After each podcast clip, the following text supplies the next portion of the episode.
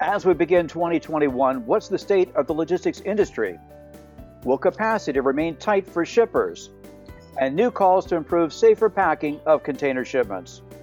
Pull up a chair and join us as the editors of DC Velocity discuss these stories as well as news and supply chain trends on this week's Logistics Matters podcast. Hi, I'm Dave Maloney. I'm the editorial director at DC Velocity. Welcome. Logistics Matters is sponsored by DCV TV. Five channels of streaming video are yours for the viewing on DCV TV.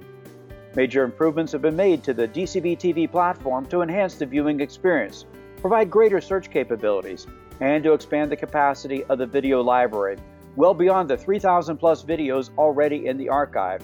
Be sure to check it all out at dcvtv.com. As usual, our DC Velocity senior editors Ben Ames and Victoria Kickham will be along to provide their insight into the top stories of this week. But to begin, what is the state of the logistics industry as we begin the new year? To discuss this and other stories, here is Victoria with today's guest. Victoria? Yes, our guest this week is um, Zach Rogers, and Zach is Assistant Professor of Supply Chain Management at Colorado State University. He's also a researcher for the monthly Logistics Managers Index Report, which gauges economic activity and strength in the logistics industry. Welcome, Zach. Hi, I'm happy to be back. Yeah, thank you for joining us again. Um, economic activity in logistics continued to grow in December, as we saw with the uh, most recent LMI report, although it was at slower rates than we'd seen in the run up to uh, peak shipping season. So I wanted to ask, you know, how would you assess the strength of the industry as we begin 2021? Right. So, uh, and just as a reminder uh, to your listeners, the way the LMI report works is it's a change index where any number below 50 indicates contraction and any number above 50 indicates growth. So for the last three months, we had been sort of in like the low 70s in terms of overall growth. And in December, we dropped down to a 66.7. Now, that doesn't mean that there's less logistics activity in December than there was in November, October, September all that really indicates is that the rate of change has gone down a little bit.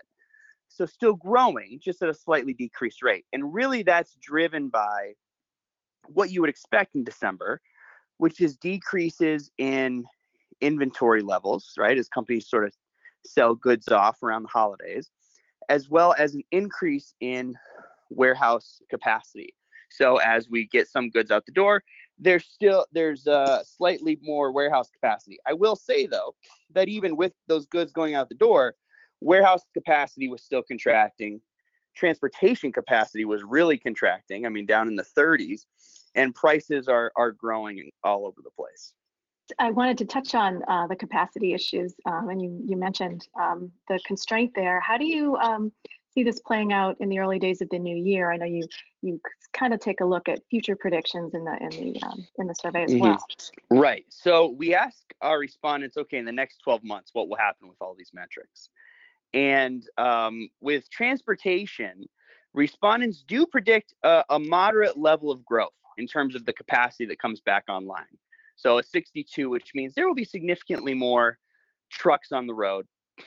With warehousing, interestingly, it came back as a 51, which you know 50 means basically no change. So essentially, they, that's what they gave us. there's you know we'll be building more warehouses, but it's not going to be enough to keep up demand. And interestingly, what that really does is it it it it keeps a premium on logistics services is that prices will be high. Both of our future predictions for price around 80, which is really steep growth. And so even if capacity does come back online, say for transportation, respondents are still expecting price to go up. And that's for a number of reasons. One of those is, okay, yeah, supply will go up, but demand will you know, keep going up. And two is that the types of, of transportation uh, that we need are changing. You know, it's more about last mile delivery now, or even returns, or or all these sort of things where it's really hard to achieve the same economies of scale that we were achieving maybe 10 years ago or 15 years ago when a lot of logistics networks were designed. And it's also important to keep in mind that even if capacity does go up, we're working from such a deficit because you know, in 2020, we had thought that at the beginning of the year, uh, which seems like 10 years ago, uh, we had thought that uh, e-commerce was going to go up by about 15%. Well, it actually went up by about 40%. And e-commerce requires more warehouses that are closer to consumers and more trucks. And so, you know, we needed essentially three times more uh, than we thought for e-commerce. And so we're really working at a deficit in terms of capacity. So even if we are building trucks and warehouses as quickly as we can, it's just not going to be enough. Yeah, thank you. Um, yeah, you mentioned uh, returns. We're in the midst of this holiday return season. I wanted Yeah. to ask you how the increased volume is affecting logistics, and you know how do you expect that to play out? Well, it is affecting it significantly. Um, so uh, e-commerce tends to have returns rates that are two to three times higher, d- depending on the category, but two to three times higher than brick and mortar purchases. And if you think, okay, well, it's two to three times higher, plus e-commerce went up by 40% this year. Essentially, what that means is is returns volume is probably up somewhere around 30-ish percent um, it's going to be over a hundred billion dollars of of returned goods uh, that we're in the midst of right now, and it's really straining uh, networks. You know, returns. And I used to be a returns manager uh, before I came back to school, actually. And returns are are difficult to deal with. Um, it's really hard to get any economies of scale because you know they go to different places, whether things are going to get salvaged or put back into inventory or thrown away or donated to charity or whatever. Everything has to be sort of like an individual decision. You're not making decisions generally for whole pallets and whole cases. You're doing individual returns at a time. And so because of that, they take up a lot of space. Um, and you got to go pick them up from all over the place. And and it, it's really a, a big bubble. And, and you know, it's funny because usually at this time of the year, I mean, we always have returns, but usually at this time of the year, everything can kind of slow down a little bit and we're not seeing a ton of slowdown. I mean, like you said, we did see decreases in the rates of growth, um, but we're still seeing rates of growth. You know, um, last year at this time, transportation prices were a 50, basically meaning, okay, no change. Basically, the transportation market is calming down. This year, transportation prices uh, were an 85 in our most recent reading. Inventory levels even though they're down, are still growing. They're a 56. Inventory levels at this time last year were a 42. And so we're not seeing the same sort of uh, depressurization that a lot of times we see in January and give uh, give supply networks times to, uh, to to bounce back a little bit after the holiday season. And a lot of that is because of the waiver returns. The other the other piece of it would be uh, we're backlogged on inventory. You know, we had uh, like 20 big container ships sitting outside the port of LA a lot of days in December waiting to get in. Normally, Port of LA maybe processes nine to 12 ships, you know, on, a- on a day. Uh, and that's because we were so backed up in terms of backlogged inventory coming from China, Asia, overseas, uh, that now all of that's just getting into the system. And so we're dealing with two things right now uh, that maybe normally we wouldn't be dealing with, which is a really heightened returns a heightened level of returns and a huge influx uh, of inventory to a level that we normally wouldn't be seeing uh, in these first few weeks of January. Yeah, thank you. Yeah, you, it's certainly a complex landscape. I wanted to ask you too, um, you know, between the capacity concerns that you've mentioned and the volume increases we were just talking about, you know, is there any relief in sight for logistics companies? I mean, it's just, it still continues to be uh, uh, hopefully, at some point there will be. You know, one thing that's helping now is that okay, now it's it's clear that this really is a is a shift. You know, I think at the beginning of the pandemic, we saw firms that were slow to really build up truck capacity, um, and, and that's because you know we didn't know how long it was going to last. You know, some people thought, oh, maybe we'll be back at church by Easter, or it's over in six weeks. You know, this isn't going to be that bad and that's you know it, it ended up you know now we're 10 months later. And so i think that we kind of thought oh maybe this is a blip and we don't want to make big capex you know investments. Well now clearly even though okay maybe we're all getting the vaccine in the next four months maybe which is another logistics challenge by the way. Um we you know, uh, we just have so so kind of much to do, and and so I think it's going to be really difficult to catch up because people aren't going to just stop buying their groceries online just because oh now I can go back to the grocery store. I mean, I think a lot of people have found a lot of convenience in all of the e-commerce we've been doing, and I don't think like I don't think the rate of e-commerce is going to go down next year. I mean, maybe the rate of growth will certainly go down. It's not going to be 40% again, but it's not like we're going to have less trucks that need to be on the road or people who are fine with slower delivery than they were this year. And so I I think we're going to need to keep building out capacity for quite a while. And because of the hole that we're in, it will take a little while to grow up. Uh, you know, really in terms of the need for the demand for for logistic services like trucks and warehouses, we probably went forward somewhere between three to four years in about 10 months. So it's yeah, going to take a while to build up out of that hole. Yeah, it is amazing. Um, I want to just finally just ask if you had any other thoughts or concerns as, as the new year gets underway um, with all this. Anything else you wanted to kind of mention here? Um, well, I can't believe the Bears made the playoffs. That doesn't make any sense to me. Um, but uh, other than that, um, I guess uh, you know there is a lot of uh, just demand is going to stay high. I do wonder now. You know, we're we're on the right on the other side of of all these these extra elections that we had because uh, you know we had bonus elections this year, and um, and you know so now it does seem like there will be some stimulus which will be interesting to see uh, and, and, might help, I think, on the consumer side as relief. You know, one of the things I've been worried about was, well, maybe after Q1 we're going to see a, a slowdown uh, because the unemployment rate and you know people maybe running out of stimulus and unemployment benefits and all that stuff. Now that I think that we have uh, the the elections turned out the way they turned out, I think, and you know Wall Street thinks so too um, the the potential of significant stimulus is higher, and that might sort of you know grease the skids a little bit for increased consumer spending, um, which I mean is good for the overall economy, but for people who already didn't have enough trucks, it is going to present uh, you know a, an additional challenge, and I don't think that maybe that relief that you normally see uh, is is going to be as sharp this year. Lots of challenges ahead for sure. Um, Zach, thanks so much for being with us today. I really appreciate it. Uh, back to you, Dave. Thank you, Zach and Victoria. Now let's take a look at some of the other supply chain news from the week. Ben, it appears that the pandemic is continuing to bring tough conditions for shippers so far this year. What are you seeing in the numbers from the market? That's right, Dave. And uh, some of these points really echo uh, what Zach Rogers was talking about with the contractions of uh, transportation capacity uh, and rising prices. Uh, when you add those two things together, uh, it means that many shippers are really seeing some tough conditions. Um, they've seen some of those throughout the past year, of course.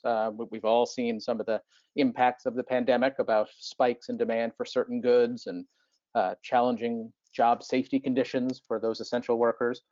Um, but this week, uh, we've learned that some of those conditions, um, also as Zach was referring to, uh, might also extend into the first few quarters of 2021. Uh, so to put a little more color on that, um, this week, Freight Transportation Research, FTR, which is a, a transportation analysis um, group, said that its shipping conditions index had shrunk in October to negative 11. Uh, and that's its lowest reading in three years. Um, it, that's an index number. Um, so if it's negative, that means that it's um, predicting tougher conditions. If it were positive, it would be predicting looser conditions for shippers. Uh, and while the firm FTR forecasts that that index number might rise slightly after October, it's not expecting it to get into positive numbers until at least late 2022, uh, which is almost two years from now. So uh, we've also seen a similar trend in air freight, the International Air Transport Association, um, which is a trade group many people see monthly statistics from, uh, said November freight volumes had improved slightly from October as economies open up um, and, and, as we begin to see the early impacts of vaccinations. Um, but they still remain obviously depressed compared to 2019. But meanwhile, air capacity has shrunk even faster, uh, due largely to the loss of a lot of uh, space, belly space in airplanes because passengers simply aren't flying. So the number of planes in the air is smaller. Um, and even as well on the oceans, uh, we've seen real snarls uh, with ships and uh, shortages of containers at seaports. Um, so, as Zach had referenced, there are waiting lines uh, for some of the ships arriving at U.S. West Coast ports, uh, and that continues to make ocean capacity also very tight. Ben, do you see any specific moves from companies to work around those challenges? Right, great question. Um, it, some companies are turning to new technologies. Um, some are trying to work with new partners, uh, but the very biggest ones can uh, make their own arrangements. And this week, um, we actually saw that Amazon.com, which is of course one of the biggest of the big, uh, had bought 11 new cargo jets uh, to carry its e-commerce orders. These are uh, Boeing 767 planes that a lot of us have uh, traveled on back when we were flying around. And those are being actually converted from passenger seats into cargo space uh, by Delta Airlines and by WestJet Airlines, which is an economy Canadian line. Uh, so although Amazon's air capacity is still a lot smaller than um, familiar names like UPS and FedEx uh, that have hundreds of airplanes, uh, Amazon's growing fast. Um, it, its air uh, arm was launched just back in 2016, uh, and it already had a fleet of more than 80 planes before this latest deal. So adding 11 starts to bring it close to 100. so it, it's the company is really looking to build up its own travel lanes um, in, in relation to the real shortages that we're seeing um, in, in the standard transportation market. well, we'll keep tracking those long-term impacts that Amazon makes on the air market, and hopefully some of these other conditions get better for shippers as well. Thank you, Ben. Yep. And Victoria, poorly packed containers can be dangerous for anyone that has to handle them in the supply chain. And now there are new calls to better assure safety. What can you tell us about those initiatives? Sure. Yeah, happy to. Thanks, Dave. Um, well, this week, two international groups, um, the Transport and Logistics Insurer called TT Club and, and a shippers advocacy group called the Global Shippers Forum, um, urged shippers to take greater responsibility for supply chain safety and security this year, as you mentioned. Um, and this is particularly when it comes to dealing with damage and disasters that occur from poorly packed shipping containers. Container ship fires are among the most cited types of incidents, or the ones we hear about most. But um, the groups say poor container packing can lead to a wide range of other problems as well, you know, including things like contaminate, contamination and other types of environmental um, issues and challenges. Um, so both groups pointed to industry analysis showing that I think it was something like two thirds of cargo damage incidents, including fires, are either caused or exacerbated by poor practices at the time of packing packing the goods into freight containers. And the result is it can be catastrophic but also you know multi-million dollar losses every year for companies. So they say the responsibility falls to retailers manufacturers traders exporters and importers all of whom rely on uh, global supply chains you know to transport a wide variety of goods um, and the issue affects you know all kinds of products you know it could be everything from chemical cargoes you know things like paint fertilizers that kind of thing you know, to everyday items, you know, electronics, appliances, automobiles, pretty much everything. You got to be really careful about how you, you, you pack these things. So, exactly what do these groups say shippers can do to improve safety? Yeah, so they're recommended recommending adhering to um, an industry guideline known as the Code of Practice for Packing of Cargo Transport Units, or CTU code. Uh, this is a joint publication of several international groups, and it essentially provides guidance on packing and securing cargo freight uh, containers, uh, either for sea or land transport. The code is comprehensive and can be a bit complex to navigate, they say. So um, the two groups that, that I mentioned earlier have partnered to produce what they call a quick guide to the CTU code. And that aims to help make it a bit more manageable and accessible to a wider audience. So we include links to both the code and the guide in our story this week. So it was really just an interesting look at, you know, what people can do, what shippers can do, as I say, to, to kind of promote more safety and security. Yeah, and that's always a good idea to promote safe practices within the industry. Thank you, Victoria. You're welcome. We encourage listeners to go to dcvelocity.com for more on these and other supply chain stories. Go there to check it all out. Thanks, Ben and Victoria, for sharing highlights of the news this week. Thank you, Dave. I always learn a lot. Yeah, thank you. Happy to be here. And again, our thanks to Zach Rogers of Colorado State University for being with us today. We encourage your comments on this topic and our other stories. You could email us at podcast at dcvelocity.com. We also encourage you to rate this podcast if your podcast platform allows for that. We appreciate your feedback. And a reminder that Logistics Matters is sponsored by DCV TV, Be sure to check out the latest videos on dcvtv.com, the largest and best source of videos for the supply chain industry. Stop by often to see the latest uploads. Go to dcvtv.com to view them. We encourage you to subscribe to Logistics Matters on Apple, Google, Spotify, Stitcher, Amazon Music, Pandora, wherever you get your podcast. Just search for Logistics Matters to find us. Our new episodes are uploaded each Friday. We'll be back again next week when we'll look at handling all those holiday returns. Be sure to join us. Until then, please stay safe and have a great week.